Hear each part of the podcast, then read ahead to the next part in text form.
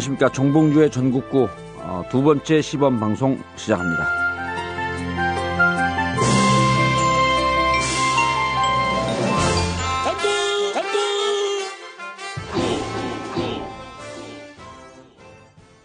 이정열 네? 판사님.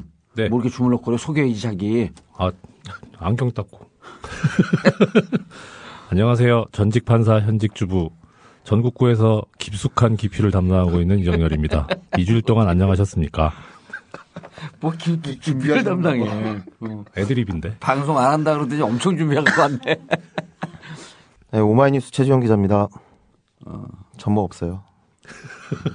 그럼 기자 연조도 짧은데 있- 있으면 안 되지. 네. 지난번에는 그 시범 방송이고 재미없으면 이제 안 하겠다 우리. 그 반응 싸늘하면 안 하겠다. 근데 지난번에는 이렇게 저렇게 반응도 좋았어요. 어, 서버 다운됐다는 소문 들었습니다. 그건 이제 한 조그만 한 회사 서버 호스팅하는 네. 한 회사고 어 팟캐스트는 계속 1등을 달렸고 어. 계속 1등을 달렸고 중요한 게 1등 제 딱 그 체질에 맞는. 어, 그러니까 네, 당신이 그렇죠. 맞죠. 우리는 네. 1등을 여기서 처음 해봤어. 근데 그 유튜브로 듣잖아요. 아, 예, 유튜브에도 올라와 있다고 하더라고요. 아 근데 유튜브가 훨씬 더 많이 들어요. 왜냐하면 그 팟캐스트는 아이폰 있는 사람들만 들을 수 있는 거거든. 그러니까 그거를 다른 앱으로 만들어갖고 안드로이드에서도 듣게끔 이제 구글 폰에서도 듣게끔 이렇게 했는데 유튜브는 모든 폰에서 다 듣고 컴퓨터에서도 듣고 핸드폰에서도 듣고 그러니까 유튜브는 측정이 안 돼요. 그리고 유튜브 또 여러 사람이 올리잖아. 그래서 가급적 우리 이 방송을 팟캐스트 팟캐스트만 유튜브에서 들으면 유튜브에서 들으면 훨씬 더 그 편안하게 들을 수 있는. 근데 일단 팟캐스트는 계속 1등을 하더라고. 아, 의원님 그 말씀하시는데 제가 내용에 집중해야 되는데 네. 영어에 정통하셔서 그런가 이 폰 하실 때 F 발음 참 좋으십니다. 어, 아, 아이폰. 예. 아, 어, 어. 그 아랫입술을 나는 폰- 그게 뭐냐면 나는 폰이다. 동사가 없잖아요. 아 원래 생략하는 거야 그게. 아, 그렇습니까? 그러면 아, 아이폰은. 아이폰은 F가 아니라 P 발음 아닌가요? PH 아유 어디 씨, 무- 무식하게 씨, 진짜 진짜 아무리 기자라도 이게 이상한 순간인데. 아유, 웃, 웃, 웃으라고 한 아, 거죠. 웃으라고 한 거야? 예. 어. 그렇지 사람들이 필리핀 그러지 않고 필리핀 그러더라고. 예. 그러니까 피발은 맞아 그게. 어 지난번 그 방송 때 사실 저는 좀 걱정을 해갖고 그래서 말을 많이 하고 혼자 딜이 달린 거 이게 첫 방송인데 아, 그런 나- 얘기 좀 있더라고요. 그러니까 낙검수 할 때는 정말 바닥에서 아무것도 없이 시작을 해갖고 아 이게 까먹든 말든 뭐 신경을 쓰겠냐. 근데 이 낙검수 시즌 2라고 하는 얘기들을 하도 많이 했고 그것도 아닌데 사실은 응? 우리가 전국구 시즌 1 아니야? 왜 낙검수 시즌 2야? 그거 자백하시지 않으셨습니까? 뭐라고 시즌 2라고? 네. 어 그럼 좋은 제가 잘못 뭐. 보- 잘못 봤나? 아니, 그래서 말을 말을 너무 많이 해갖고 두 분이 좀 불안하더라고 처음에. 지금도 불안합니다. 지금도? 네. 그럼 불안하지 뭐 한 번 하고 나아지냐 그게. 어, 그래서 오늘은 이제 그리고 사- 너무 그 하드코어로 달리니까 사람들 숨가쁘다는 거야. 아, 네. 계속 달리니까 저거 언제 쉴 때 됐는데 계속 달리니까 내가 봐도 어마어마하게 달리더라고. 예, 그래서 이제 듣는 분들도 좀 편하게 네. 아, 우리 이정열 판사가 그날 준비한 내용이 내용이 한 10%도 못했을 거 아니에요. 뭐 어차피 저는 그 이 존경하는 의원님께서 말씀하시는 아니, 그 존경하는 대해서 묻지 마요가 무슨 국회야. 아니, 그 저- 국회의원 처음 돼갖고 진짜 재수 아, 재수 없는 게 아니라 이상한 게 이상한 게 다 존경하는. 근데 그게 보니까 영어에서 예. honorable 누구 누구 이렇게 갖고 나온 거거든. 그걸 그냥 별 뜻 없이 해- 아. 번역을 해- 해버린 거예요. honorable 하게 되면 존경하는 이거거든.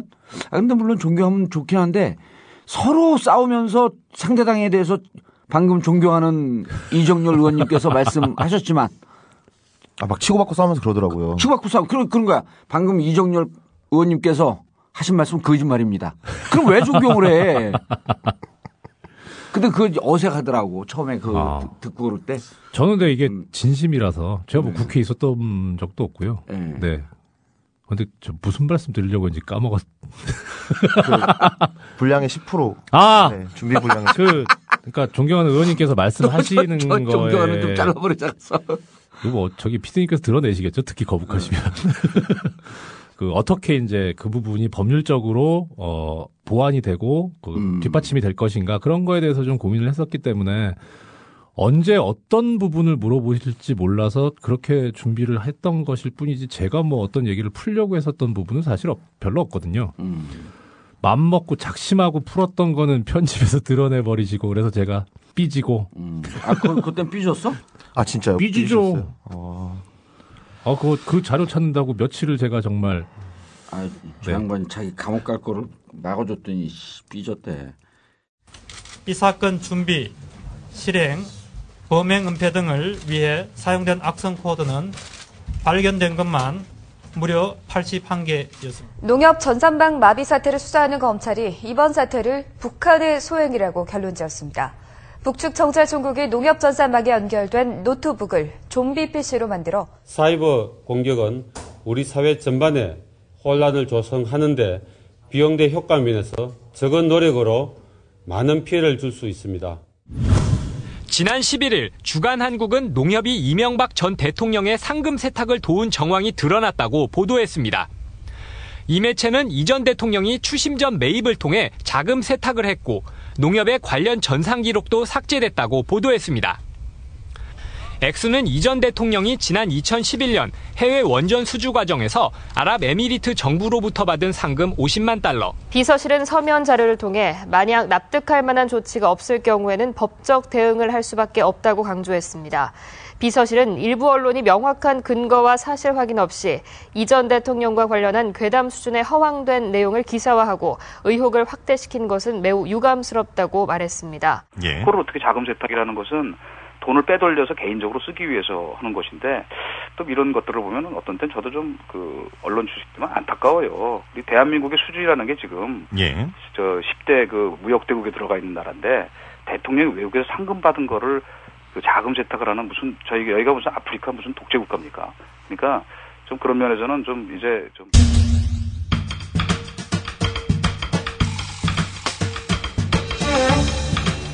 이게 얼마나 말이 안 되는 거냐? 일단 서버가 270세대였는데 그거를 노트북 한 대로 그 뭐 공격해가지고 어, 다운시키고 한다는 게 말도 안 되고 그리고 원격으로 그걸 다 지웠다고 하는데 이건 말이 안 된다. 그러니까 삭제 명령을 내려도 멈춘대요 중간에 자동으로 100번 양보해서 다 지웠다. 만약에 서버를 원격으로 네트워크 접속해가지고 유닉스든 엔티든 100% 복구한다. 100%. 만약에 정말 서버가 물리적으로 복구가 안 될 정도로 하드가 지워졌다면 그것은 네트워킹으로 안 되고 내부에서 한 거다. 그것만 그래, 내부의 소행일 가능성이 없다. 어 그리고 가장 중요한 게 이거예요. 거래 내역을 다 지웠다는 거잖아요. 그렇죠. 지금 결과가 거래 내역. 어 이 양반의 얘기는 은행권의 시스템이라는 것은 과거 거래 내역은 절대 지워줄 수가 없답니다. 은행 거래에는 실패와 완료 딱 두 가지밖에 없답니다. 실패와 완료. 중간이 없대요. 어, 그래서 과거는 반드시 풀 백업돼 있고 시간마다 따로 보관하고 그리고 테이블로도 저장하고 그래서 무조건 복구할 수 있는데 이걸 복구할 수 없다는 자체를 이해할 수가 없고 어 했다고 칩시다. 7개월 동안 존나게 어렵게. 그리고 존나게 어렵게 공작을 해가지고 그 공격의 결과가 거래 내역을 지운 거야. 그냥. 어 북한의 비자금을 농협을 통해서 관리하지 않았던 한 어, 이런 어려운 일을 한 다음에 남한 사람들의 몇 명 거래 내역을 지운다는 게 말이 되냐. 간단한 거죠 조작해야 될 거래 내역이 있었던 거죠. 조작해야 할 거래 내역이 있었다. 네, 지우는 거는 불가능하다. 절대. 그렇지만 테이블 찾거나 뭐 뒤져가지고 거래 내역을 조작할 수는 있을 것이다. 그러니까 농협을 이용해서 누군가가 알려지면 안 되는 돈을 거래를 했고 그 거래 결과를 조작할 필요가 있었다고 결론 낼 수밖에 없다.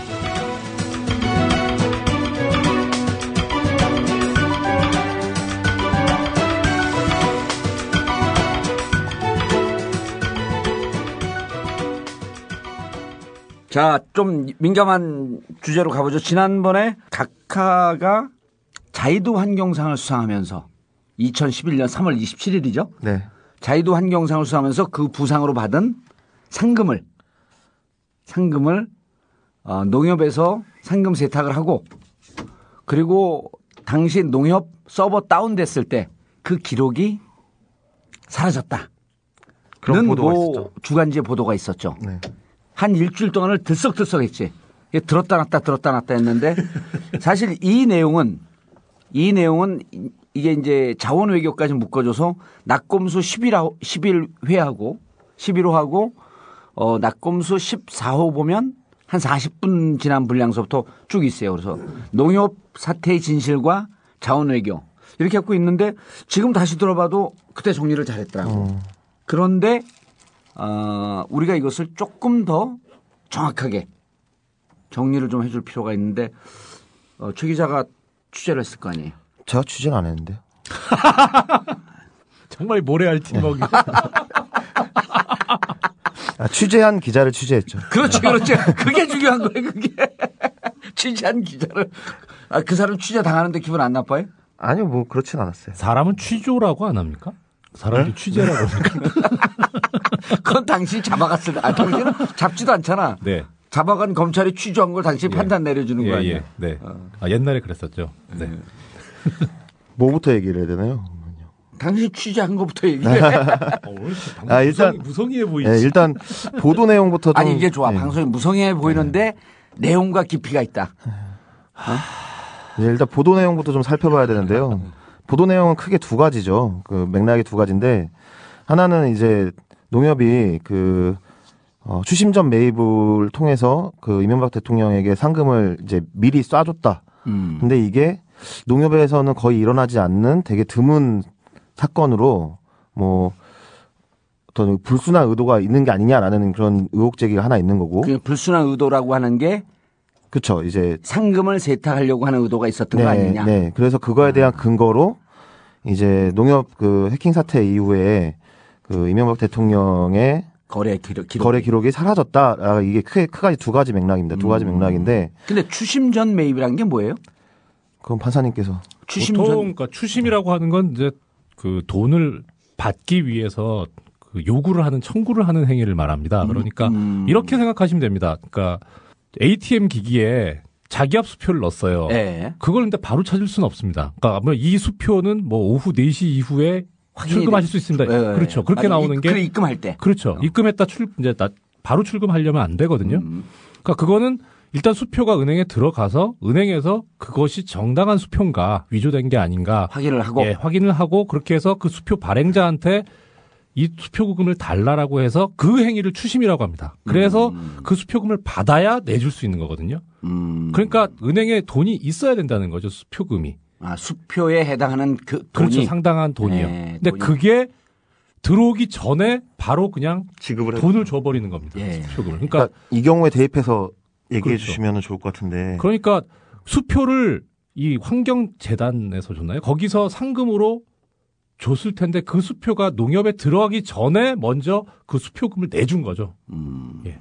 그러니까 이게 신용도가 높은 사람들한테 그렇게 해주는 경우들이 있거든요. 아, 그리고 일국의 대통령인데 각하께서 그걸 네. 뭐 미- 믿고 줘야지 당연히. 그렇죠. 왜 그런 걸 문제를 걸고 태클을 거냐고. 아, 그런 편의도 안 봐주면 무슨 재미로? 그럼 저- 일국의 그러니까, 대통령이고 그러니까요. 전 세계 위대한 대통령이고 국민적 지지 위대한 대통령 지지율 1.5% 나오나, 나오나요?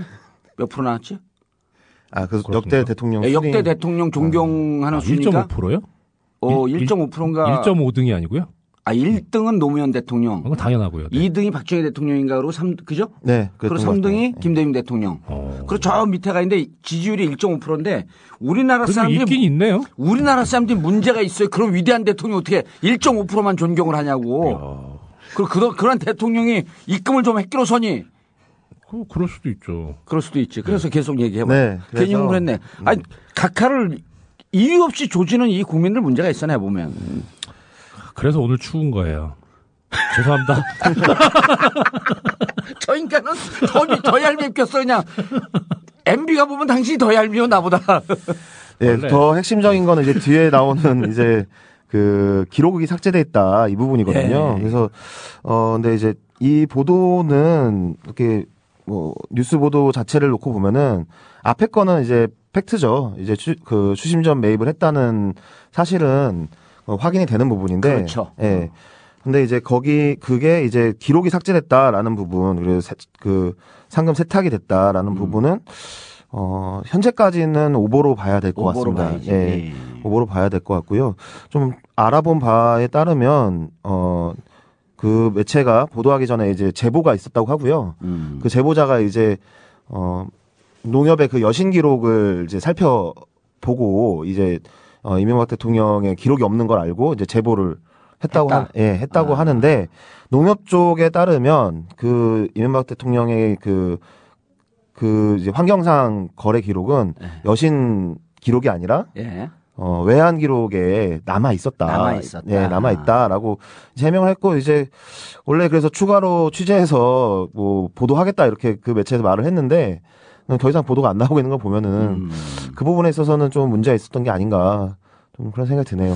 근데 이제 이 사건이 그 자꾸만 국민들 사이에서 이렇게 회자가 되는 이유가 처음 이게 이제 그 그냥 자유도 환경상을 느닷없이 이명박 대통령한테 준 게 아니고 그렇죠. 그 전에 그 전에 그 아랍에미레이트하고 여러 거래가 이루어지잖아요. 네. 근데 이제 1900 아, 2009년도 12월 27일이 무슨 날인 줄 아세요?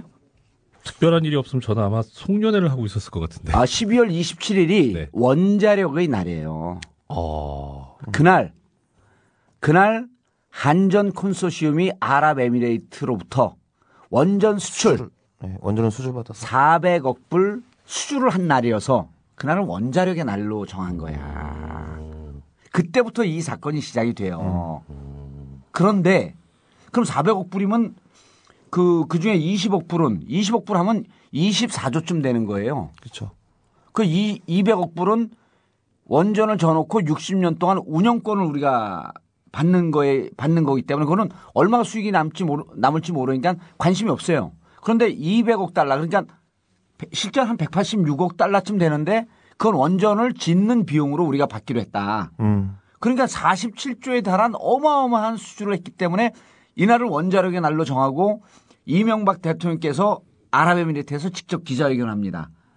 현대 건설에 있을 때 나는 수주를 못해서 막 눈물을 흘리고 막 불러 불러 불러 이러면서 막 드립을 날리면서 기자회견을 해. 그 공기업이 가서 한 것을.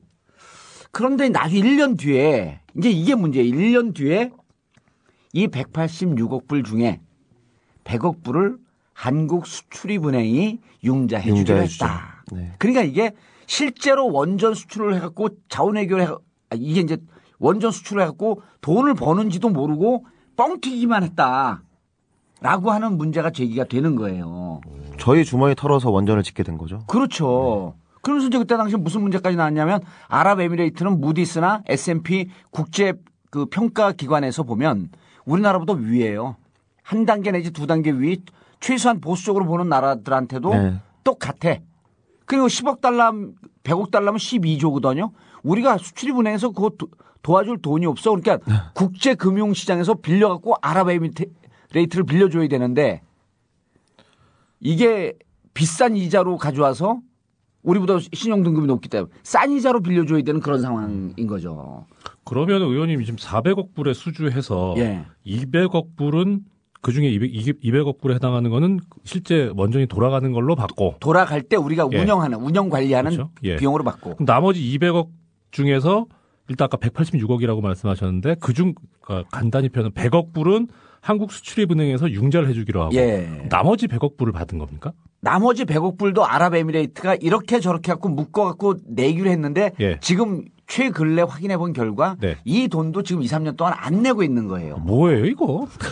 그러니까 몸 대고 돈 대고 다 한 거죠. 다 한 거죠. 그 우리 돈 갖다, 그 우리 세금 갖다가 그래서 이제 여기서 문제가 생기는 거예요. 그러면 이명박 대통령께서 받은 자유도 환경상과 상금이라고 하는 것이 자연인 개인이 받았냐 그래서 아까 이 돈이 세탁을 했냐 이런 거보다 초점을 네. 나는 이런 거라고 보는 거야. 이명박 대통령께서 자연인으로 가서 했으면 그 돈이 자기가 개인이 가지면 되는데 이건 국가 세금을 갖고 행정부의 수반으로서 업무를 수행하면서 그래서 대통령으로서 업무 수행을 하면서 수행을 통해서 받은 상금인데 이거를 과연 개인이 가져가는 게 옳으냐 옳지 않느냐라고 하는 것을 국민들이 의아하게 생각하는 거예요. 그러니까 법적으로는 하- 아무런 문제가 없어요. 네, 네. 없어요. 그리고 그 대통령 기록에 관한 법률 그리고 공직자 윤리법 보면은 외국 수상한테 받은 선물 대통령이 받은 선물은 다 국가에 귀속되게 되어 있어요. 근데 상금에 대한 규정은 없어. 네. 그것도 우리 법률 전문가. 네. 네. 네. 그래서 문제는 이제 포인트를 좀 정리할 필요가 있는데 네.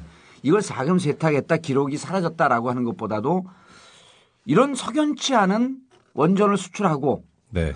결국은 그것 때문에 상을 받은 것이 아니냐라고 우리가 상식적으로 그렇게 그 추론할 수 있는 거 아니에요? 그러니까 저도 그 부분이 뭐 법률 부분에 대해서 말씀을 드리기 전에 처음 들었던 의문은 그거였어요. 왜 환경상을 받으셨을까? 아, 이 자이도 환경상은 유명한 상이에요. 아, 그렇습니까? 원전 플랜트는 예. 이 원전 그 이 원전 찬성론자들 사이에서는 네. 원전은 엄청난 친환경, 친환경 에너지라고 아, 그래서 이, 해요. 그래서 이해가 안 갔구나. 아, 저는 이게 모르고 원전이 싶지. 원전이 환경을 망치는 건데 어떻게 그건 원전 당신처럼 그 좌빨들이 생각하는 거고. 어, 좌빨 아니에요, 저. 왜 아까 그러세요? 그거 그거 저거 보니까 라면 먹을 때 보니까 음료수를 옆에서 빨던데 왼쪽에서 그랬나? 그 왼쪽에서 빠는 걸 좌빨이라는 거예요. 아, 그 습관이라고. 아, 생내적 좌빨이네요, 그러면. 원전이 친환경 에너지라고 주장을 하잖아요, 그들이. 아. 그래서 자이도 환경상을 받은 거야. 그 4대강 사업, 그 녹색 성장 사업이라는 그런 것도 이제 상에 좀 반영이 돼 있더라고요. 아, 반영이 돼 네, 있어요? 네. 사 4대 강도? 네. 어, 그러니까 원전 수출한 게 근거가 되긴 된 거죠. 그러니까 이제 뭐 그런 에너지 친환경 에너지 사업을 이제 어, 세계적으로 펼친 거 그리고 음. 국내에서 이제 녹색 성장 사업이라고 해가지고 이제 자연과 어떤 성장 이런 것들을 동시에 이뤄낸 업적 뭐 업적. 이렇게 되어 있더라고요. 아. 근데 이거 그러면은 원전 수주는 한전에서 한 거 아닙니까? 한전 컨소시엄이요. 그럼 한전. 한전이 받아야 되는 거 아니에요? 아, 그 상을요? 네. 아 근데 딱 그러니까 그, 사 4대 네. 강도 들어가 있다 네, 그러잖아. 그것만으로 상을 준 건 아니라서 어, 4대 강도 들어가 있고 아니 충분히 상 받을 수 있어요. 그, 그런데 네. 4대 강도 개인이 한 게 아니잖아요. 그렇죠. 행정부의 수반 대통령이 자격으로서 한 그러니까. 제가 지금 한전 말씀드린 게 그런 거였어요. 그러니까 만약 그것 때문이라면 한전이 받아야 된다라고 하는 얘기는 뭐냐면 의원님 말씀하신 대로 대통령 자격을 갖고 받은 거 아니냐, 대통령의 업무를 수행했기 때문에 받은 거 아니냐. 예. 저도 똑같은 의문이 들었습니다. 음. 네. 그 의원님께서 역시 탁월하시고 좀 정확한 지적을. 아, 자기가 왜 저래 진짜. 저건 연맥이는 거야. 칭찬하는 게 아니야. 씨. 아니 그래서 이제 여기서 어, 재밌는 저기 게 저 저기 여세 관한 미필적 고의도 없어요. 정말. 씨, 말 자체가 누가 법령이니까 이제 이게 저래도 쫄지 마 최지용 기자. 왜냐하면 우리가 동네에서 조기 축구를 하잖아요. 네. 그럼 국가대표 출신들이 와서 공을 차기 시작해 같이. 처음엔 날라다녀. 3년 지나잖아요. 하양 평준화가 돼. 그래서 지금 법률 용어 맞고 살. 아니 근데 저 인간은 끝까지 변호사인데. 그렇죠. 그게 좀 두렵다. 네. 두렵게. 어디 법무법인 오픈한다면서요? 아 2월 달 지금 예상하고 있는데요. 예. 아, 근데 법무법인 이름이 뭐야? 이름을 아직 못 지었어요. 어, 노네, 노네 무명 씨. 저 법무법인 전국구 지금 저 밀고 있는데 아, 좋다, 좋다. 아, 그리고 여- 듣는 이 시청, 청취자 여러분들 참고로 우리는 광고는 하지만 않지만 PPL 간접 광고는 마구 들이댑니다. 아 이게 빨리 좀 뭐가 돼야 저도 좀 이렇게 좀 저기 전국구 괜찮다. 예 근데 아 말을 안 들어요 제가 그렇게 별로 이렇게 힘이 없어가지고요 어. 예 이 변호사 경력은 아, 제가 그럼 말안 들으면 지역구로 하자 그래. 자, 존경하는 의원님께서 예, 말씀하신 정리하고 가시죠. 예, 예. 그래서, 네. 아니, 근데 이게, 어, 이런 걸 한번 좀 참고 삼을 필요가 있어요. 그 해외 순방할 때, 그 노무현 대통령이 2006년도에 그 몽골과 아제르바이잔, 그 다음에 UAE를 같이 가는데 수행원들에게 고가의 시계를 줘. 어 아랍에미레이트에서. 근데 그걸 다 거절을 해요. 이런 걸 우리가 받을 그 받아 받을 피- 이유가 없다. 그러니까 대통령을 모시고 온 받아도 되는데 받아도 되는 거죠. 네 그리고 이제 그 법률상으로는 네. 받으면 국가에 귀속되게 돼 있는 거예요. 예, 그래서 이 사람들- 공직자윤리법 15조 예, 1항이 15조에 있습니다. 예, 15조 1항이 있습니다. 1항. 15조? 어, 15조 1항. 1항. 그래서 다 국가에 귀속하기로 되는데 어쨌든 그 사람들이 당신들은 공무를 수행하지만 우리가 개인 자격으로 주니까 받아라. 개인 자격으로 아, 그거. 그거 개인 자격 이게 나오면 뇌물 비슷하게 되는데. 그런 거 하면 안 되는데. 음. 아 그런 거예요? 네. 어 개인 자격으로 준다라고 했는데 거절하다 결국 받고 예. 구경도 못하고 국가에 귀속이 돼요. 어유. 그런데 이제 우리가 여기서 궁금한 게 국회에서 법률도 좀 개정할 필요가 있는 게 네. 선물이 이게 그 국가에다 귀속이 되는데 대통령의 직을 걸고 수행했던 이 업무를 통해서 받은 상금인데 그래서 저는 아, 각하가 이렇게 돈에 욕심이 없는 분 아니에요 별로. 그렇죠. 재테크는 전재- 꼼꼼하게 하지만 전 재산을 내놓고 어, 그럼 전 재단도 재산을- 설립하셨는데요. 전 재산을 자기가 잘 알고 있는 이사들이 욱시글거리는 네. 네. 청계재단에다가 전, 전 거기다 내는 거죠 전 재산을. 그렇죠. 네. 300억. 사위 환원이라고 안 하셨습니까? 어, 사위 환원이라고 누가 그랬죠? 그, 어, 사위 환원이라고. 네. 그참 이상한 그 근데 이제 말씀하시는 게 이제 그 깔끔하게 받은 상금을 국가에 귀속시켰으면은 아주 그 뭐 이런 논란이 일을 그렇죠. 여지도 예. 없는 그렇죠. 상황이잖아요. 그리고 또 한 가지 아까 뭐 이것도 약간 다시 앞으로 가는 얘기인데 굳이 그 돈 그 상금을 네. 왜 추심 전 매입으로 받았을까? 그러게요. 미리, 왜 굳이? 그러니까 대통령이 국정 수행하느라고 바쁜데 네. 저 생각은 그래요. 추심 전 매입을 해서 받으면 그 추심하는 기간 동안에 이자를 더 받을 수 있거든요. 아, 이것도 재테크인가요? 그렇죠. 그러니까 재테크라기보다 그것도 어차피 지금 이거 저 기부를 하기로 약속을 하셨었으니까 네. 기왕 기부를 할 거 더 많이 기부를 하기 위해서 이자를 좀 15일간의 늘려서 이자도 예. 이자도 늘려서 정말 이 야, 기부 정신이 투철하시니까 정말 각한 대단한 분이다. 예. 그리고 또 이런 것도 있을 거예요. 어, 표정이 왜 그러세요? 이런- 아니 이런 것도 있을 거야. 각하가 농협이 이 일을 처음 해봤대요. 아, 그렇죠. 농협이 예, 그러니까 아, 그 이걸 보도한 매체가 조금 실수했던 게 뭐냐면 농협이 이런 식의 외환을 미리 매입할 일이 거의 없죠. 농협은 이런 외환 거래를 할 필요가 없는 게 이거는 기업은행이라든지 수출업 수출 외환은행이나, 외환은행이든지 네. 이런 데서 하는 주 업무인데 이제 청와대 농협 그 출장소가 있으니까 각하께서 농협이 일을 제대로 하는지 이걸 점검하기 위해서 이게 안 해본 업무를 해봐야 그렇지, 해봐야 전문성이 된다. 생기거든요. 각하의 주장인 거 아니야. 내가 예. 해봐서 하는데. 그러니까 니들도 해봐라. 이 역사를 관통하는 난 내가 해봐서 하는데. 그렇지. 니들도 해봐라. 아, 그러니까 그 10, 어, 최 기자님 짜증을 내고 그래요. 짜증이 아니고요. 어 오늘 방송 좋아. 이거 방송 좋아 오늘. 그러니까 물론 뭐 그런 의도가 있으셨겠지만 좀 먹을 때 얘기하지 맙시다.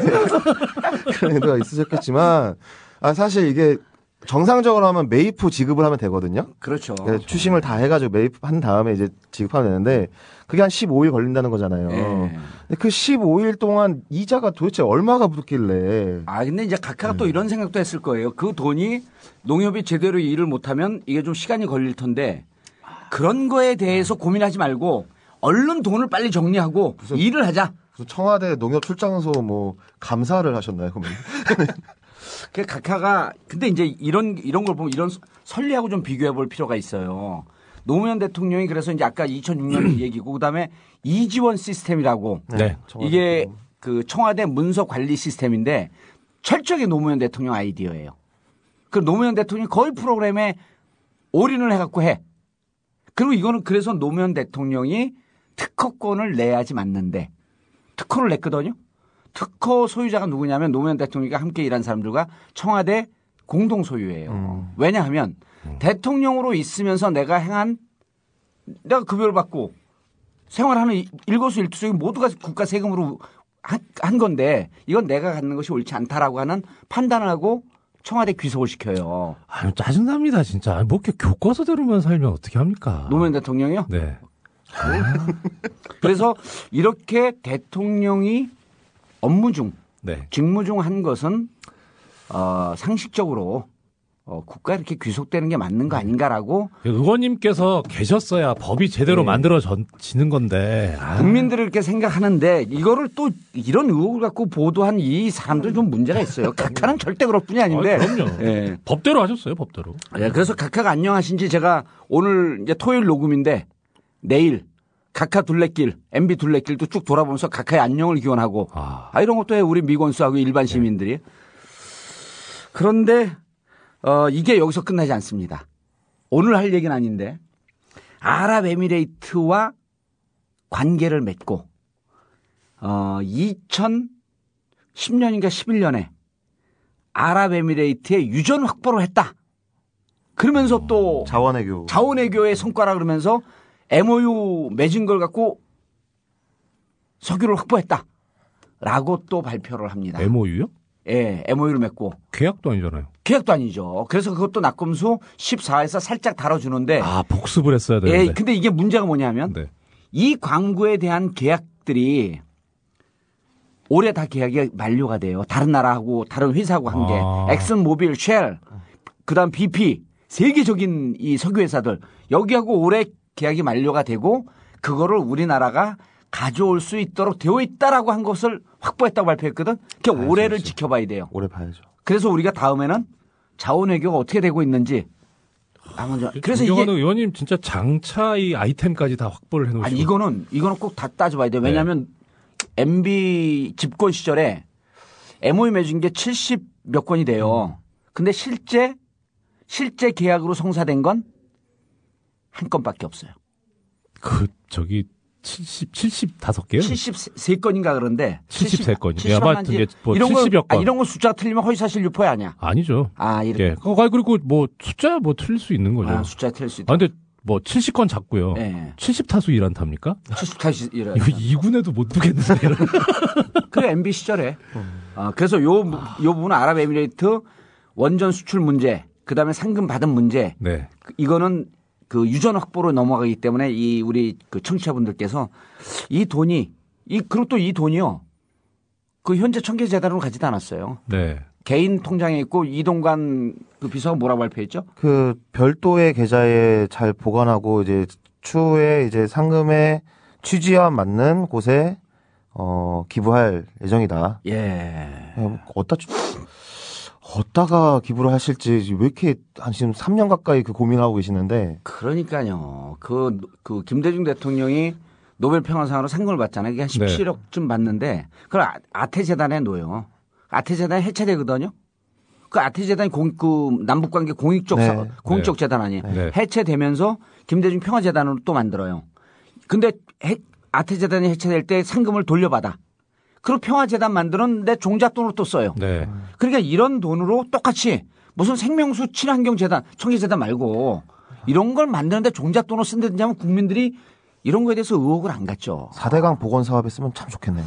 4대강 보건사업 쓰면 22조 넣은 것 중에 5억 넣고 나머지 어떻게 하려고. 4대강 만들어서 환경상을 받았는데 복원하면 그거는 아, 보건에서 한번 상, 수상 박탈 사유 아닙니까? 자, 그래서 이 부분은 자원외교하고도 연결이 되니까 좀 더 관심을 가져주시기를 바라는 마음에서 네. 어, 각하를 음해하거나 혹은 각하가 이 돈을 빼돌렸다. 세, 세금 세탁을 했다. 라는 이런 것은 발언은 좀 삼, 삼가고 자제해 주시길 아, 바라겠습니다. 네, 부탁드립니다. 예, 당신이 덤이요. 아, 저 법대로 하셨다고 말씀드렸잖아요. 네.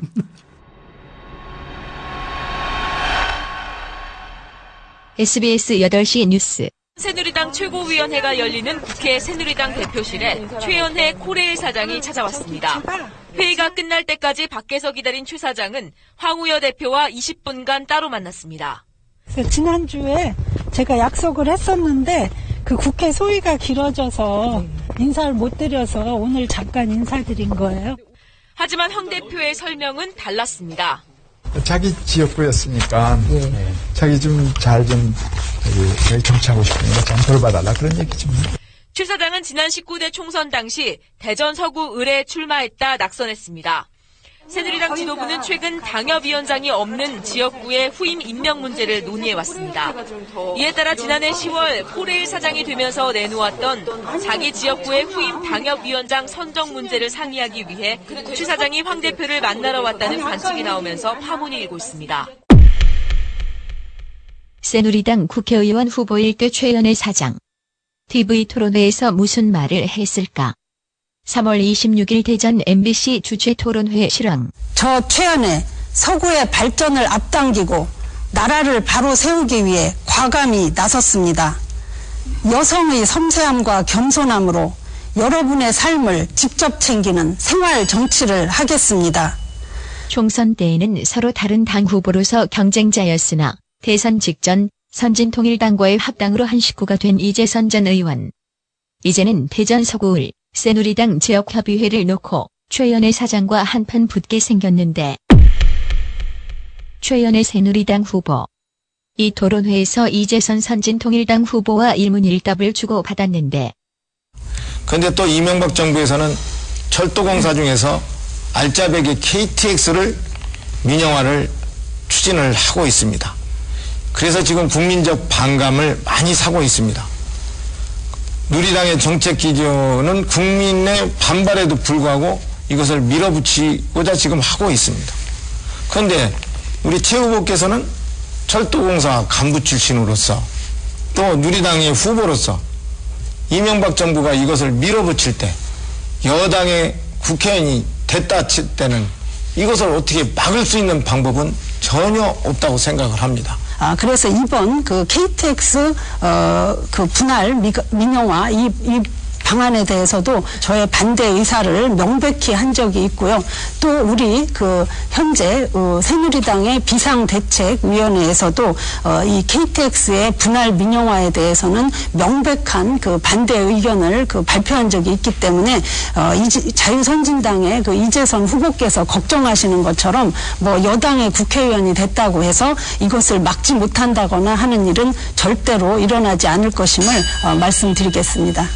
이때 이재선 후보 정권이 밀어붙이면 밑에서는 시키는 대로 해야지 어떻게 하겠나라며 전국을 찌르는데 그런데 당론이라는 게 있습니다. 그 당론은 누리당의 그 분들은 사실 그 당론을 거역할 수가 없는 거기 때문에 정부의 대통령께서 밀어붙이면은 여당의 국회의원이 함부로 막을 수 있는 입장은 아니라는 점을 다시 한번 강조해 드립니다. 알겠습니다. 여당 국회의원뿐 아니라 고래일 사장이 되면 더 그럴 수밖에. 새누리당 기호 1번 최연애를 꼭 도와주십시오. 정의롭고 믿을 수 있는 정권을 만들겠습니다. 박근혜 위원장과 함께 새로운 서구, 활기찬 서구, 누구나 살고 싶은 서구를 만들겠습니다. 감사합니다. 아, 저번에 했던 거 이어서 철도 한 번 더 다루신다 그래가지고. 그렇죠. 근데 내용이 완전 좀 네, 틀리죠. 좀 어, 방향이 완전히 다르죠. 예. 저번에는 저희가 이제 민영화가 그냥 과연 아니냐. 예, 아. 그 문제를 다뤘다면은 이제 이 철도 노조의 파업 그 자체, 그 파업에서 벌어졌던 20일 넘게 진행됐던 되게 역사적인 파업이거든요. 이 예. 파업에 참 우리가 해야 될 이야기가 좀 많은 것 같아요. 그게 포인트가 문제야. 그 정부에서는 악질적 파업이라는데 여기서는 역사적 파업이라고 그러고 아 역사적 파업입니다. 역사적 파업에 네. 그 원래 계속 악질일수록 역사적이지 않습니까? 저 인간은 왜 자꾸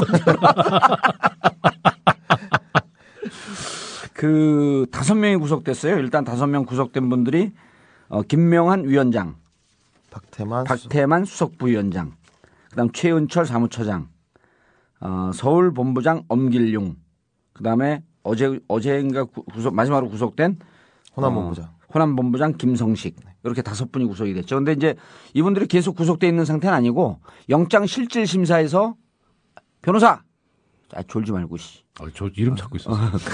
영장 실질 심사에서 그 영장이 뭐라 그래 청구가 된 거예요? 청구했고 발부가 됐죠. 영장 예, 발부가 됐고 예. 구속 영장이 예. 그러니까 구속 재판을 받아야 된다. 그리고 실 구속 적부심이 남아 있죠 이제. 네, 신청하면 받을 수 있습니다. 구속 적부심. 그 구속 적부심이라고 하는 게 뭐야? 이 말들이 어려워요 이렇게. 그래야 저희도 먹고 살지요.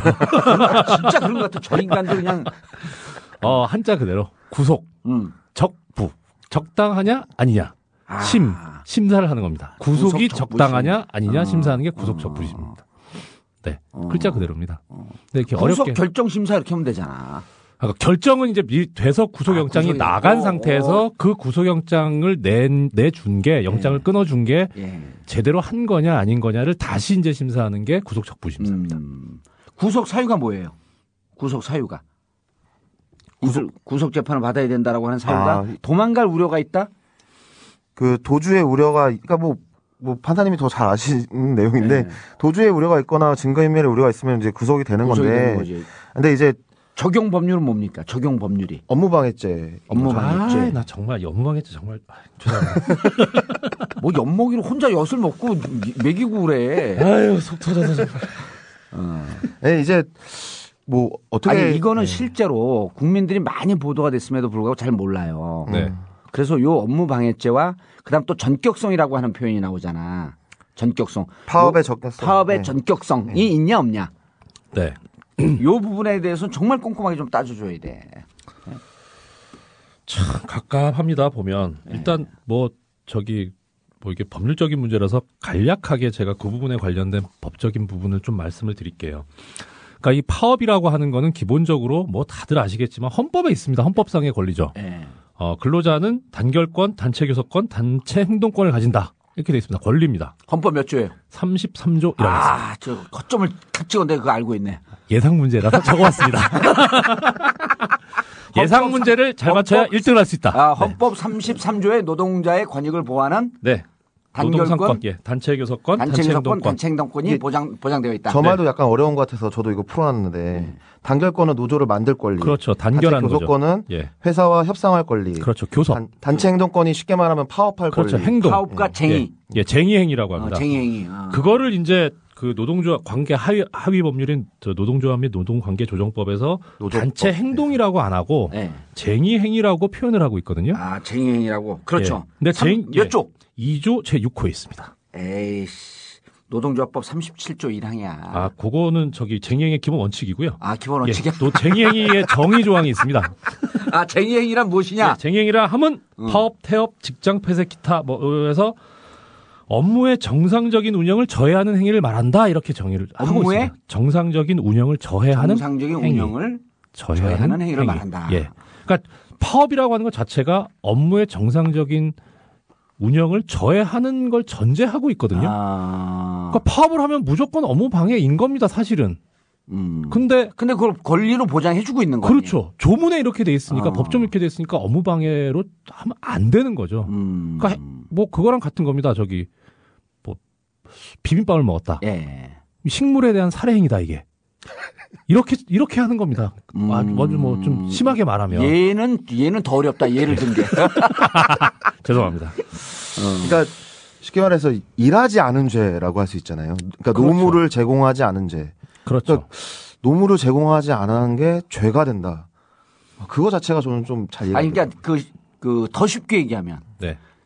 논리의 연결을 이렇게 잡았잖아요. 정부 측에서는 불법이다. 불법 파업이고 불법 파업이기 때문에 업무 방해죄를 적용한다. 네. 라고 되어 있는 거란 말이에요. 네. 불법 파업이다. 그러니까 불법인지 아닌지를 먼저 따져봐야 되는 거 아니야 이게. 그렇죠. 예, 네. 불법이냐 아니냐. 예. 22일 동안 파업한 게 과연 불법이냐 아니냐. 네. 그게 상당히 근데 이 논리 순서가 뒤죽박죽입니다. 어. 그러니까 지금 헌법하고 그걸 제가 말씀드린 이유는 뭐냐면 음. 기본적으로 이거는 권리거든요. 음. 그러니까 이렇게 이렇게 해서는 안 된다라고 하는 금지가 의무가 아니고 권리이기 너희들- 때문에 당신들이 할 수 있는 예, 권리이다. 그러니까 그냥 원래 가지고 있는 권리입니다. 파업할 권리가 있는 거예요. 노조를 조직할 권리가 있고요. 그러니까 그 권리를 행사했을 때는 아무도 시비를 걸면 안 됩니다. 내 권리니까. 음. 근데 다만 그게 다른 사람한테 어떤 심각한 피해를 주는 경우에 그래서 민법에도 권리는 남용하지 못한다 이렇게 돼 있거든요. 권리를 남용하지는 말라는 거거든요. 그럼 제한이 가해집니다. 근데 지금 우리나라에서 이, 이 노동 근로 그 근로자의 권리에 관한 거는 권리로 해석이 돼 있는 게 아니고 일단 파업을 한다 그럼 바로 불법입니다 그냥. 그렇죠. 어. 그러고 나서 따져 보니까 아 이게 요건이 맞으니까 정당한 걸로 탈바꿈하는 거꾸로의 형태를 가지고 있는 겁니다. 아, 파업을 정당한 것으로 먼저 인정하고 예. 그 다음에 불법성을 따져 줘야 되는데 그렇죠. 예. 왜냐하면 헌법에 보장되어 있고 그렇습니다. 노동조합법에 보장이 되어 있기 때문에 네. 일단 파업을 하면 당신들 당연한 권리이다. 네. 다만 그 절차 방법 예. 목적에 있어서 이것이 불법이냐 아니냐. 그 목적은 이따 또 말씀드릴게요. 아, 목, 네. 아, 그, 그, 그래서, 아, 깜짝이야, 씨. 그래서 그 부분을 먼저 파업의 정당성을 인정을 해주고 그 이후에 불법성을 따지는 것이 국제 노동 관례인데. 어, 우리 법률 체계도 법률 그렇습니다. 체계도 그렇게 되어 있는데, 예. 아, 이 권- 권력을 쥔 자들이 네. 운영을 하면서 이것을 거, 꾸로 하고 있다. 그렇습니다. 그러니까 이게 어, 정부가 불- 정확하신데요. 예. 정- 정부가 불법 파업이라고 말하는 게 불법이에요. 그 사람들이. 그렇죠. 외압이죠. 네. 음. 네. 그러니까 그 아니 그 파업이 파업이 불법인지 아닌지 판단은 정부가 할 수 있는 게 아니거든요. 그렇지.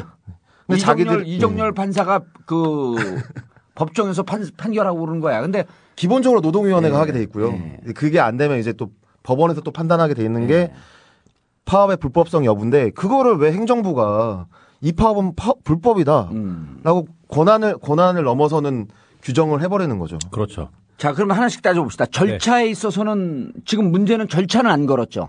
절차가 불법성이다 이런 건 안 걸었죠. 요 다른 건 다 요건에 맞고요. 지금 목적만 가지고 시비를 걸고 있는 그러니까 거죠. 정당성 네. 그 노동쟁의가 정당하냐라고 하는 것을 네. 들여다봤더니 예.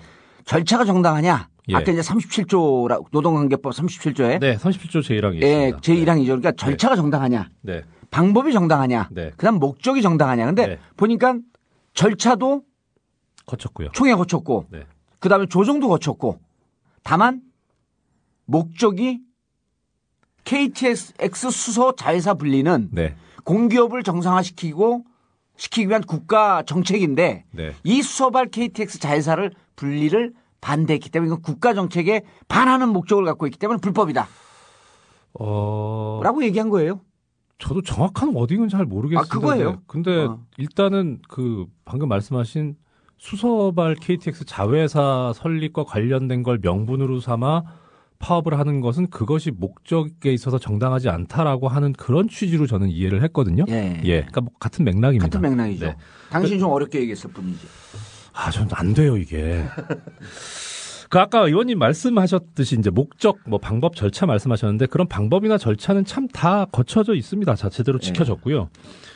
근데 여기서 법적인 문제를 하나 더 말씀을 드리자면 아까 말씀하신 대로 그 법률, 그이 노동조합 및 노동관계 조정법인데 뭐 저희 법률과는 줄여 노노법이라고 하느냐 법, 예, 하죠. 법률이라고 할게요. 그래 뭐 나올 법률이 그 하나밖에 없으니까. 그 법률 37조 1항에 보면 쟁의 행위는 목적, 방법 및 절차에 있어서 법령 기타 사회 질서 위반돼서는 안 된다 이렇게 돼 있습니다. 그다음에 방법이나 절차에 아, 관해서 천천히 얘기해도 돼. 시간 많아. 네. 그거 빨리 해갖고 사람들 자꾸만 두번 듣게 하지 말고. 저기 담배 한 대 피고 하면 돼요. 시간 많이. 아이씨. 네, 아, 참고로 중간에 그 네. 광고를 잠깐 내보내면 네. 어, 사람들 우리 이 전국구에 대해서 많이 오해를 해요. 전능하신 국민의 입 이걸 오해하는데 세 가지 원칙을 제가 정했어요. 첫째, 욕설하지 않는다. 좋습니다. 둘째, 성적 농담도 하지 않는다. 그럼 원래 안 하시지 않았어요? 아, 근데 그, 그 한번 논란이 된 적이 아, 있었기 때문에. 네. 셋째, 네. 우리는 마초이즘을 배경한다. 이 마초이즘이 사회 권위, 권위주의를 만드는데 가장 핵심적 사상적 기반이 되거든요. 마초이즘 뭔 줄 알아요? 뭐예요? 담배 피고 오겠습니다. 이게 일종의 마초이즘이야. 그래요? 내, 숨좀 쉬고 오던 그거하고 그, 그, 그건 아닌데 어쨌든 남성 남성 지배 사회를 우린 어, 그래서 아, 네. 아, 이런 걸 정말 철저히 지켜줘야지. 아, 예, 좋은 저는 말씀이십니다. 우리 이 진보 진영뿐만 아니라 중도 보- 합리적 보수 진영이 이 방송을 들어야 된다고 생각을 해요. 외연을 좀 넓혀야 될 거 아니야. 아님 말고. 예, 그러게 말입니다. 뭐. 아, 얼른 얘기하세요. 아, 이제. 네. 담배 피, 피고 왔다고 치고. 그 옛날에 뭐 저기 뭐 재판 중에 뭐 아유 뭐 판사님 이거 뭐 나중에 뭐 아직 뭐 바카스 주면 아니 먹은 걸로 할 테니까 가져가세요 이거랑 같은 거네요. 담배 핀 걸로 할 테니까. 얘가 늘 더 어려워. 얘가. 얘가 그치. 제가 기피를 담당하고 있어가지고 얘가 더 어렵지. 아니, 얘가 더 얘를 듣는 있어요. 순간에 더 헷갈려. 어디까지 얘기했더라? 아 네. 그이 법률 37조 1항. 예, 30조 1항 관련해서 목적, 방법, 절차 이렇게 세 개를 두고 있거든요. 네. 이제 방법에 관해서는 일단 주체 그러니까 어, 누가 해야 돼- 하- 하는 그 파업이 정당한 것이냐 해서 그렇죠. 주체를 노동조합으로 정해놓고 있습니다. 37조 2항에 있고요. 음. 그 노동조합에 의해서 그 주도되지 않은 쟁행위를 하면 형사처벌을 받게 돼 있습니다. 음. 그러니까 주체가 위반되면 형사처벌을 받게 돼 있고요. 방법에 있어서 어, 폭력 행위를 하면 안 되고요. 시설을 점거하거나 음. 아, 내지는 뭐 안전보호 시설에 대해서 뭐 그 유지 운영을 뭐 막거나 하여튼 그런 음. 그 안전에 관련된 부분은 꼭 저기 지키게 돼 있고 그걸 위반하면 안 됩니다. 이것도 위반하면 처벌을 받습니다. 음. 그 다음에 절차에 있어서는 어 그 노동조합의 어떤 그 저 조합원 총회에서 예 그 의결을 받아야 되는 그런 조항이 있습니다. 그걸 안, 안 하게 되면은 그것도 처벌을 받게 돼 있고요. 노동조합은 특히 어 쟁, 저 쟁행위를 하면서 파업을 하면서 어 쟁행위와 관련 없는 사람 또는 나는 그냥 일하겠다 파업 안 하고 음. 근데 그런 사람이 그 사업장에 회사에 출근을 하거나 내지는 그 사람이 일하고 있는 걸 가서 야 하지 마 이렇게 방해를 해서는 안 됩니다. 네. 이것도 어기면 처벌을 받습니다. 처벌을 받고. 딱 목적만 남는데 예. 그럼 어떤 경우에 파업을 하면 정당한 것이냐? 음. 이 법에 없어요. 없, 어. 없어요. 그냥 조문만 아까 말씀드린 대로 목적에 있어서 어 사회 법령이 위배되면 안 된다. 이렇게 하면 돼 있고 그럼 목적이 뭐냐? 법에 없으면 그럼 이제 이거는 제한이 안 되는 거죠. 그렇죠. 예. 근데 여기서 대법원에서 희한한 판례들을 계속 냅니다. 처음 나오는 게 이제 91년도에 판례가 나오는데요. 그거 좀 줄여갖고 얘기해. 네. 정신이 없어지기 시작했어. 아, 네. 목적이 있어서, 그러니까 이거, 어, 그 파업을 하려면 근로 조건과 관련된 것만 삼아야 파, 파업이 정당하다는 겁니다. 다른 얘기 하지 마라. 예. 그러니까 임금 올려달라. 예. 아니면 뭐, 근, 근무 시간 줄여달라. 이건 조- 좋은데, 어, 구조조정하지 마라. 음. 뭐, 이번처럼, 어, 이거 민영하지 마라. 이거는 파업의 목적이 돼서는 안 된다는 거죠. 네.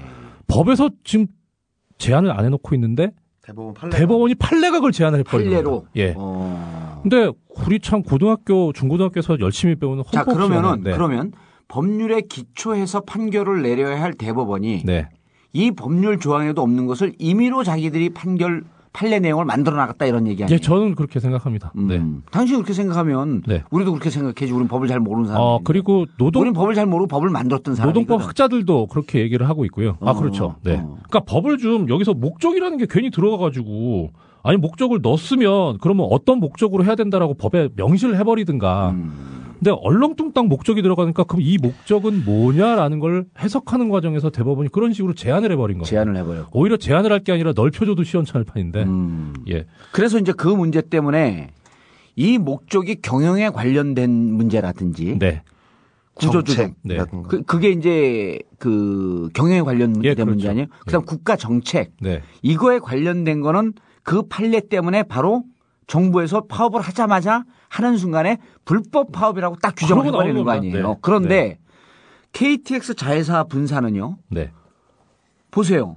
자회사 분사를 그 반대하는데 왜 반대하냐 면 분사가 되면 코레일 수익이 줄어들잖아요. 그렇죠. 수익이 줄어들면 어떤 일이 발생되냐면 임금이 동결이 됩니다.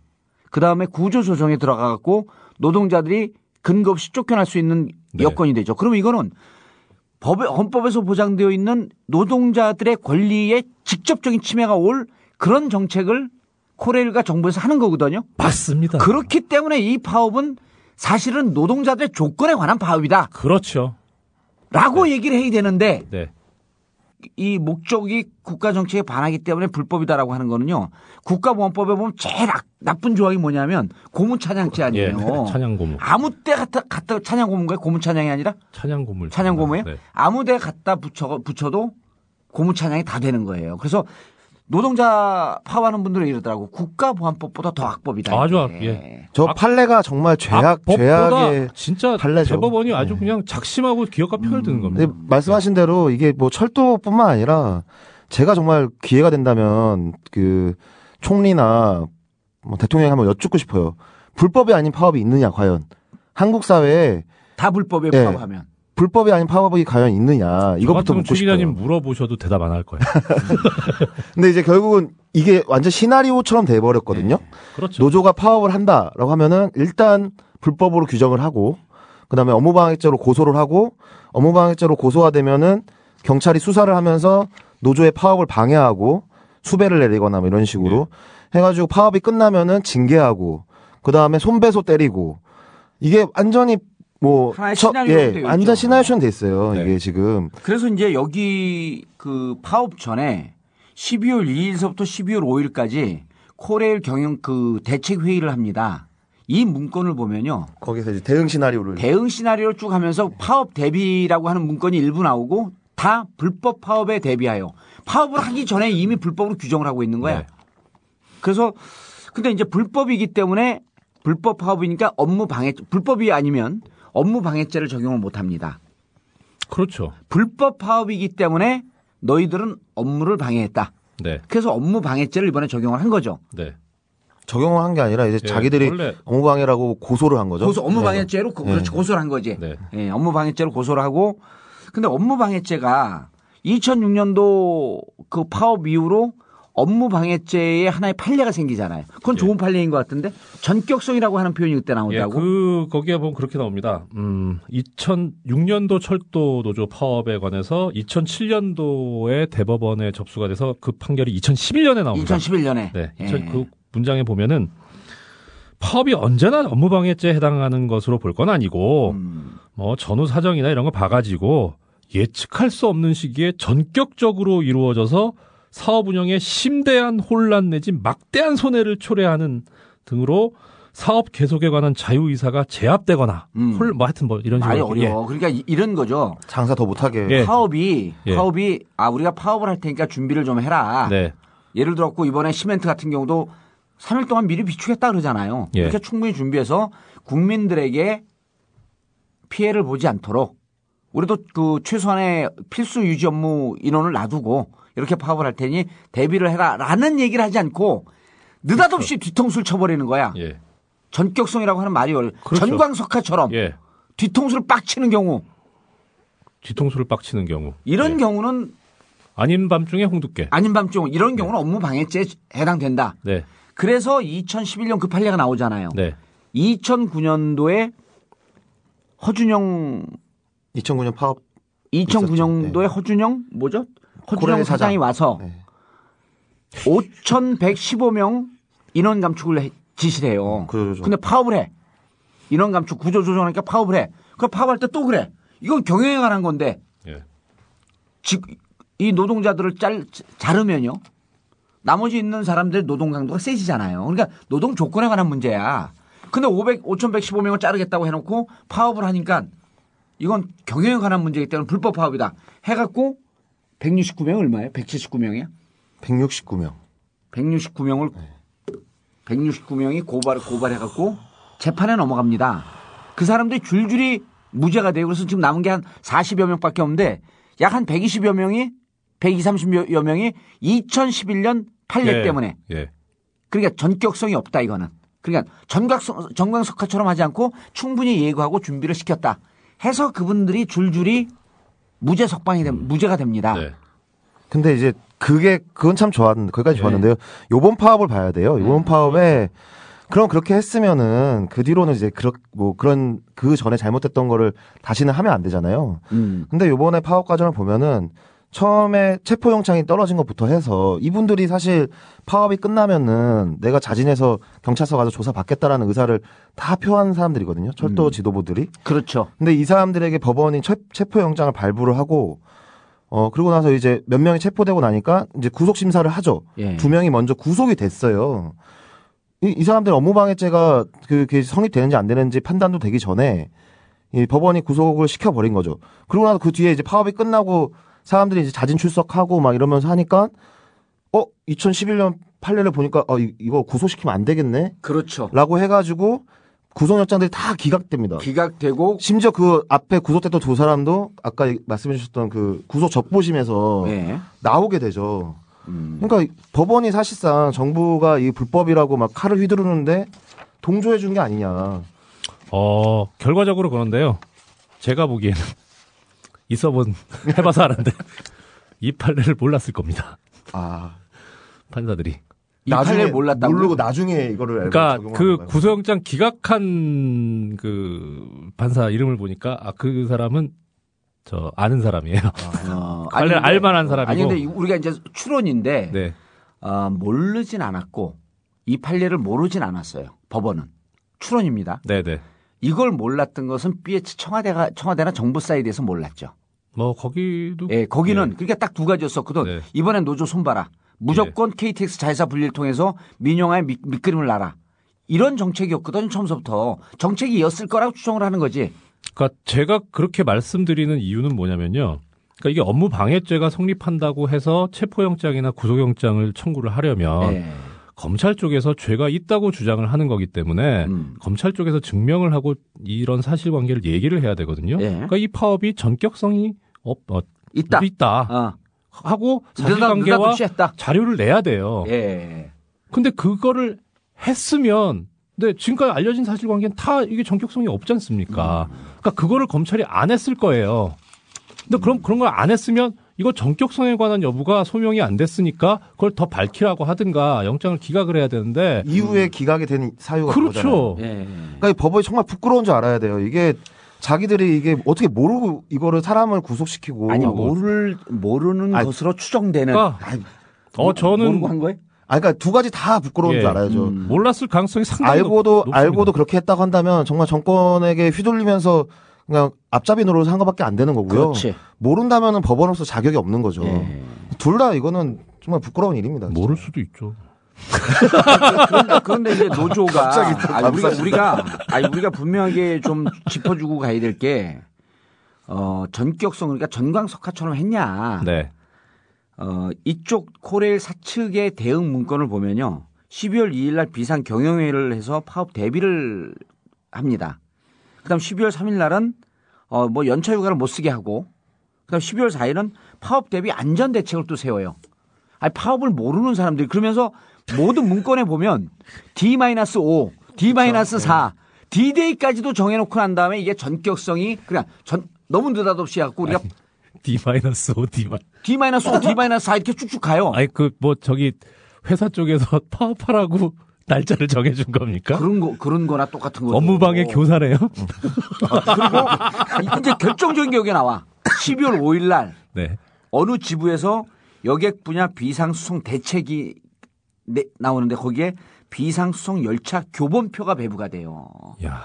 이 파업을 하면 이 교본에 근거해서 열차를 운행하라 하면서 어느 선은 중- 운행 중지하고 어디는 계속 운행하고 이게 한 2, 30페이지짜리 꼼꼼하게 짜갖고 열차 교본표, 운행 교본표. 코레일 회사 그 경영진에 점장이가 있다. 점쟁이. 아, 네. 점쟁이가 있다. 점장이, 점쟁이. 점쟁이가 있다. 점쟁이가 있다. 네. 파업을 예측을 하고. 예, 언제 할 거다 확실히 한다. 어, 아니 언제 할 거라고 예고했어요. 아니 그러니까 당신들이 몰랐으니까. 당신들이 12월 10일 날 임시 이사회를 한다고 한다면 예. 우리는 12월 9일 날 파업을 하겠다라고 하는 것을 미리 예고를 하는데 근데 이제 지금 또 재밌는 게요. 어, 사측은 교섭에 응해야 되잖아요. 파업 풀었잖아요. 그렇죠. 네. 12월 3일 이후에 현재까지 사측에 세 번 정도의 교섭을 하자고 공문을 보냅니다. 저도 노조가. 노조에서. 예. 그런데 사측은 안 나오고 있어요. 날마다 유선상으로 통화를 합니다. 빨리 교섭하자. 사측은 그 와중에 뭐를 하고 있냐.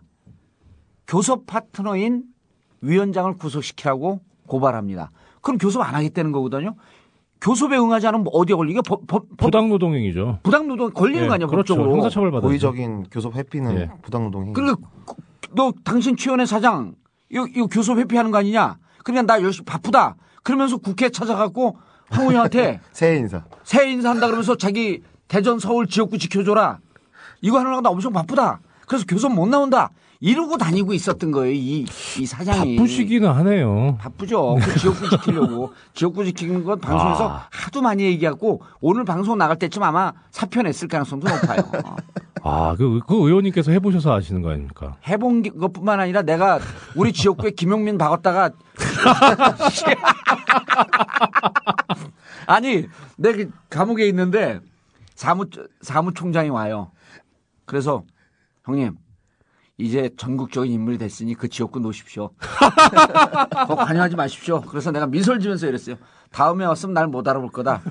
내 기름 뒤집어 쓰고 화, 화상 입고 있을 테니까 알아서 해라. 그러니까 어씨 그러더니 가고 바로 김용민 공천을 해버린 거야. 근데 나중에 모든 방송 매체에 나서 참 내가 잘못했다. 그 지역을 놓고 큰 정치하려고 이미 10년 동안 피성국권 없는데 이거를 하지 말았어야 되는데 이걸 최연의 사장에 가서 또 배운 거야. 아, 자기 지역구 대전 서울 잘 보살펴 달라고. 근데 재밌는 건요. 이걸 황우여 대표하고 홍문종 사무총장이 까발려요. 까발렸어.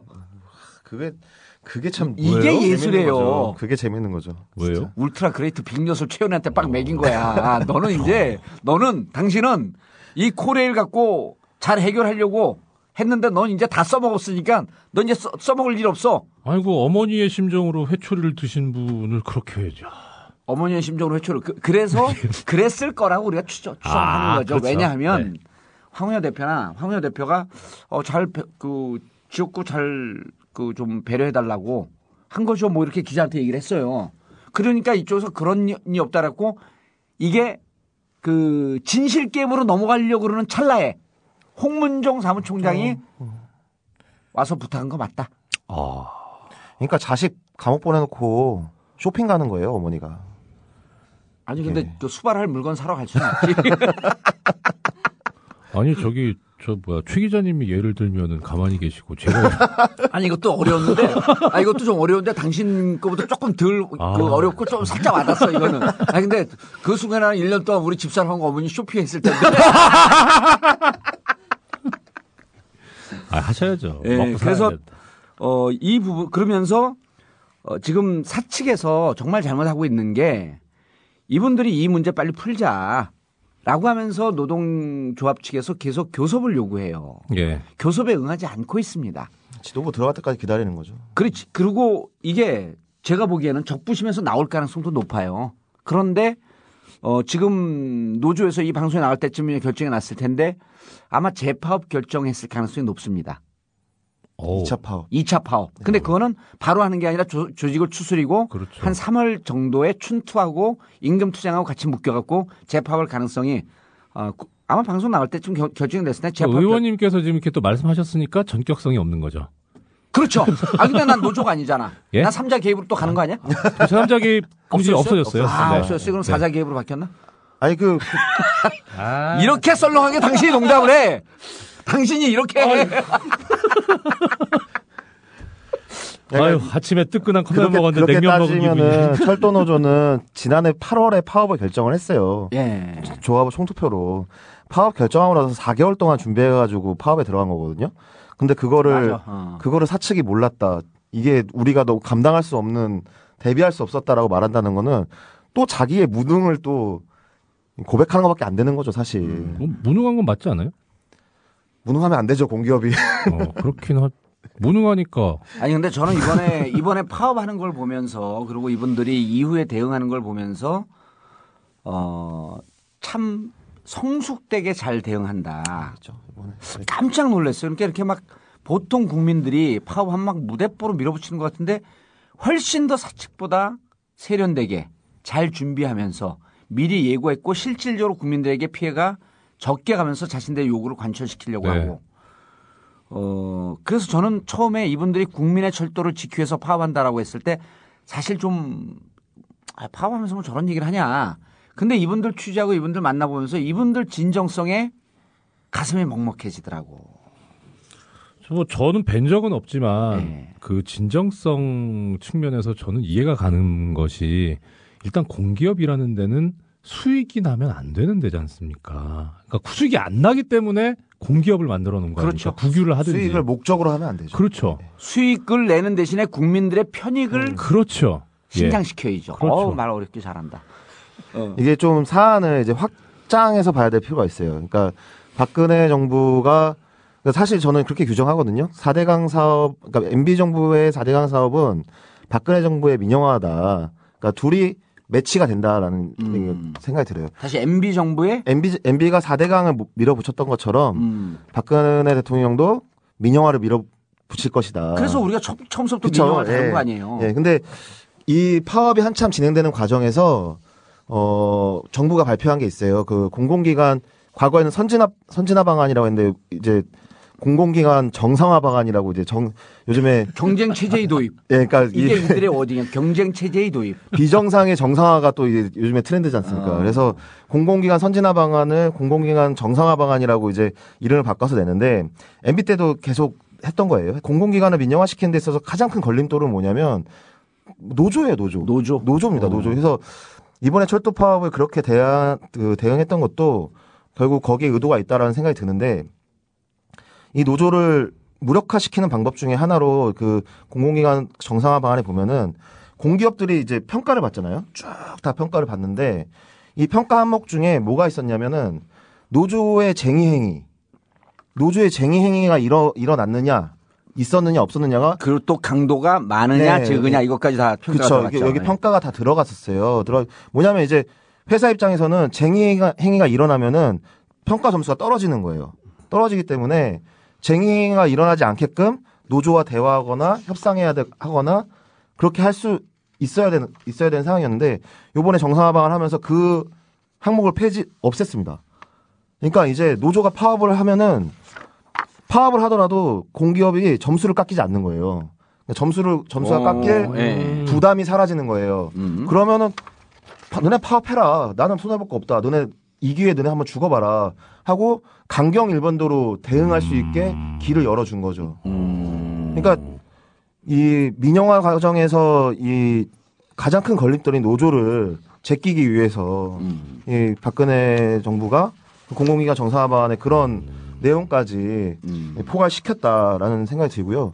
이그 전에는 이 쟁의 행위를 했냐 안 했냐 이 부분이 평가 항목에 들어 있었기 때문에 어떻게든 구슬리려고 했는데 그렇죠. 예. 지금은 그게 빠졌기 때문에 부담이 없어요 이제. 예, 괜히 뭐 노, 그러니까 노조 마음에 안 들면 그냥 쟁행위 하라 그래서 불, 어차피 불법 파업으로 규정할 거니까. 네. 그래서 네. 이번에 이제 철도 노조 파업과 관련한 이제 이것과 연동된 얘기인데 한간에 무슨 소문이 있었냐면 사측에서 너네 언제 파업하냐 하면서 계속 물어봤다는 거예요. 교사범이네요.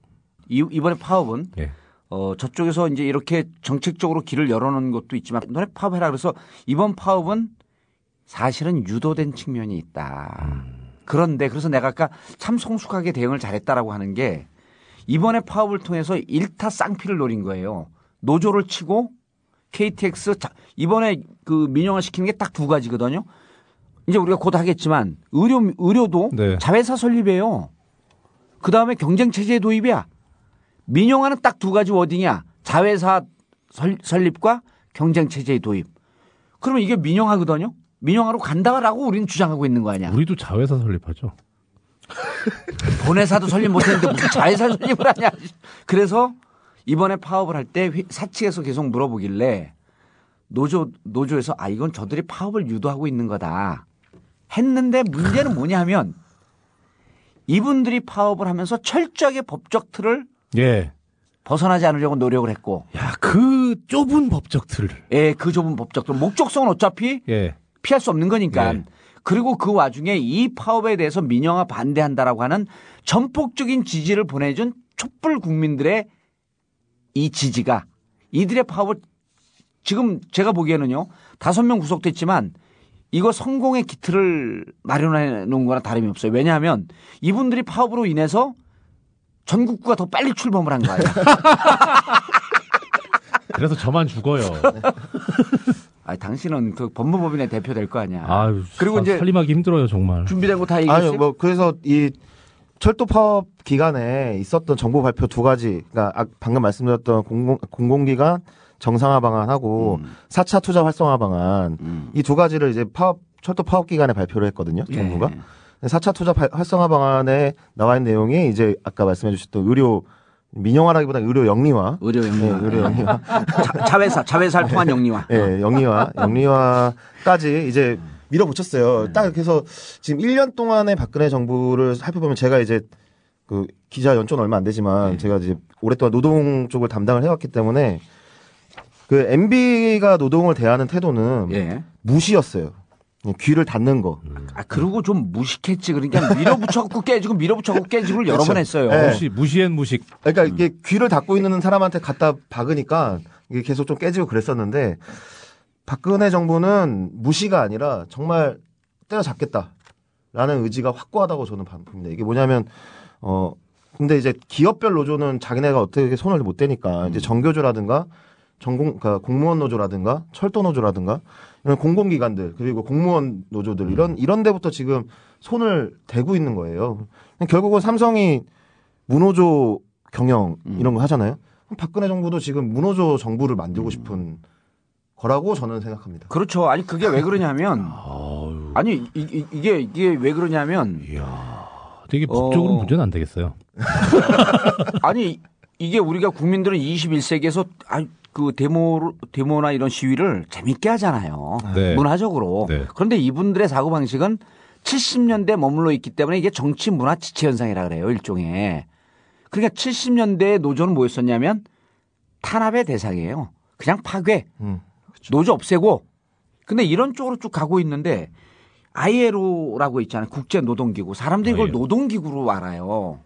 아, 정부 노사 그 유엔 산하에 ILO가 있는데 공식 기구죠. 원래 이게 노사정 기구입니다. 네, 다 들어가 있는. 노측, 사측 정부가 다 들어가 있는데 이 ILO에서 우리나라한테 계속 권고라는 게 있어요. 어, 노동쟁의로 업무 방해죄를 적용하는 나라가 없어요. 네.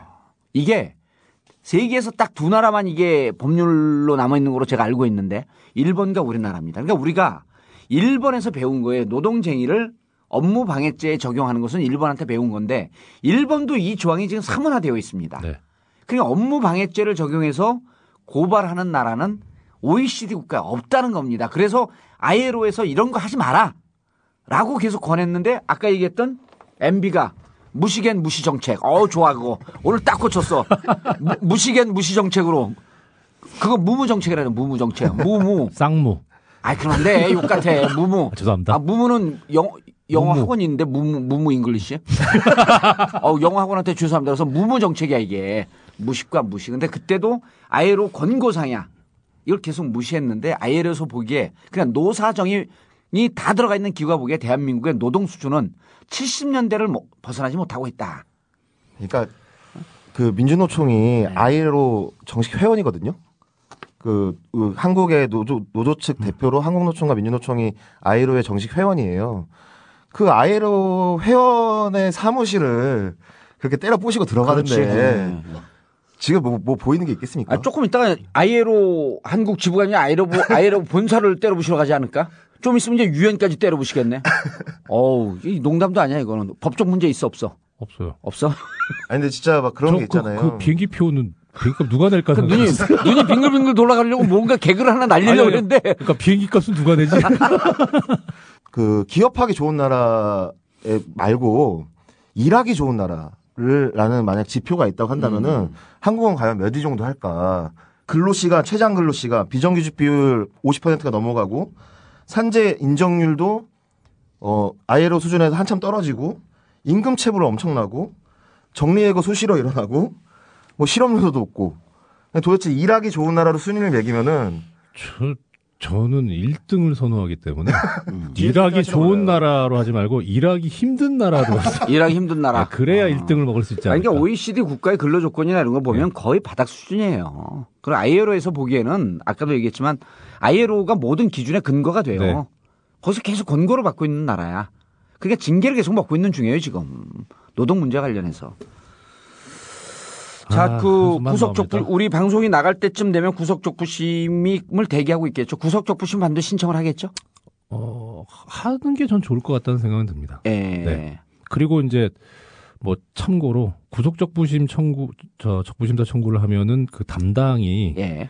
어, 평일 날에는 구속적부심을 담당하는 재판부가 따로 있어요. 음. 그다음에 휴일에는 당직이 합니다. 예. 그래서 지금 오늘 토요일이잖아요. 그래서 금요일 날 신청하면 당직이 아마 일요일 당직이 아마 하게 될 가능성이 있습니다. 예.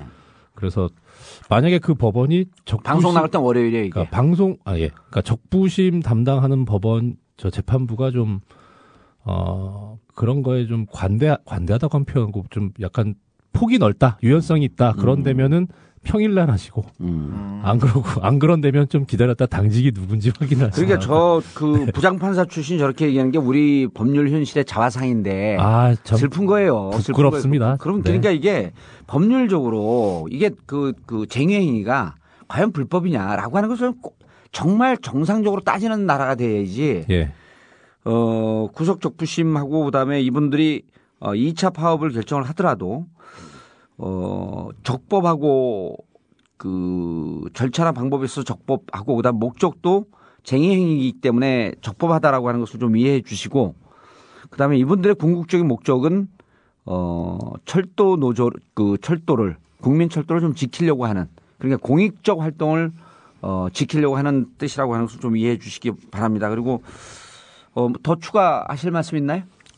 저는 그 네. 그런 얘기 들었습니다. 요번에 그 철도 파업 관련해서 이건 좀 철도 노조한테 아픈 얘기가 될 수 있는데 파업 철에서 도대체 뭘 얻었냐?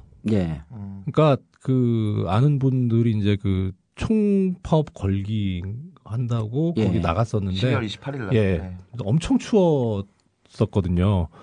덜덜 떨면서 촛불 들고 참 지지를 했는데 그러고 돌아서니까 며칠 후에 아무 소리 소문 없이 그냥 파업 처리를 예. 했다고 하고 여야 합의 예. 그리고 나서 실제 보니까 손해배상 청구나 가압류는 그대로 들어오고 체포영장은 집행하겠다고 그러고 그럼 도대체 철회하고 합의해서 얻은 게 뭐냐? 그 다음에 또 얘기가 민주당이 껴가지고 거기서 한 게 뭐가 있냐. 음. 어, 그 추운데 나와보지도 않아놓고서, 그뭐 나중에 뭐 파업 이거 해결한 게 자기들 공이다. 뭐 이렇게 얘기하는데. 김무성 널뛰기만 정말, 있죠. 정말 붕괴한다, 붕괴하는 분들이 되게 많더라고요. 그, 저, 때 저번 방송 뭐 들어 모니터 하신 분들 중에서 그 얘기를 하시더라고요. 그래서 전 뭐 딱히 할 말이 없었는데 그런 부분도 좀 고려가 됐으면 좋지 않겠나 싶습니다. 그런데 이제 그 저는 그거하고는 정말 좀 관점이 좀 틀려요. 왜냐하면 어 이게 그 파업을 30일 가고 40일 가고 50일 가갖고 네. 단시간에 해결될 문제가 아니에요. 그래서 저는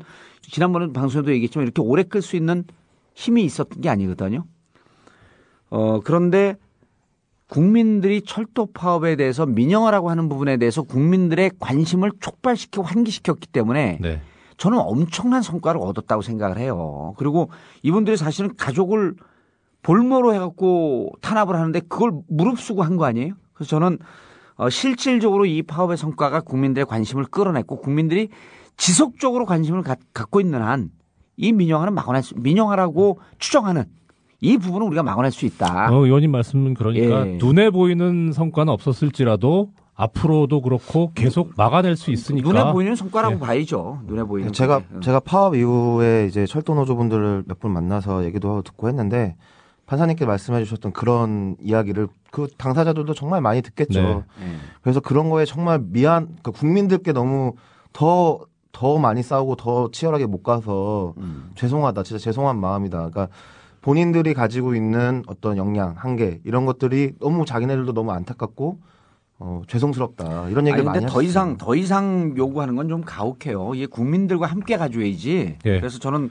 어 이렇게 열심히 파업을 하고 이런 이들의 진정성을 좀 믿고 좀 가주는 게 맞다. 아, 진정성이야 아, 그- 믿죠. 예, 그리고 그럼요. 그것을 네. 국민들 이제는 이들 이들 철도 노조 2만 3천 명의 몫으로 놔두지 말고 국민들이 함께 가져야 된다. 아 그래서 전국구가 있는 거 아닙니까?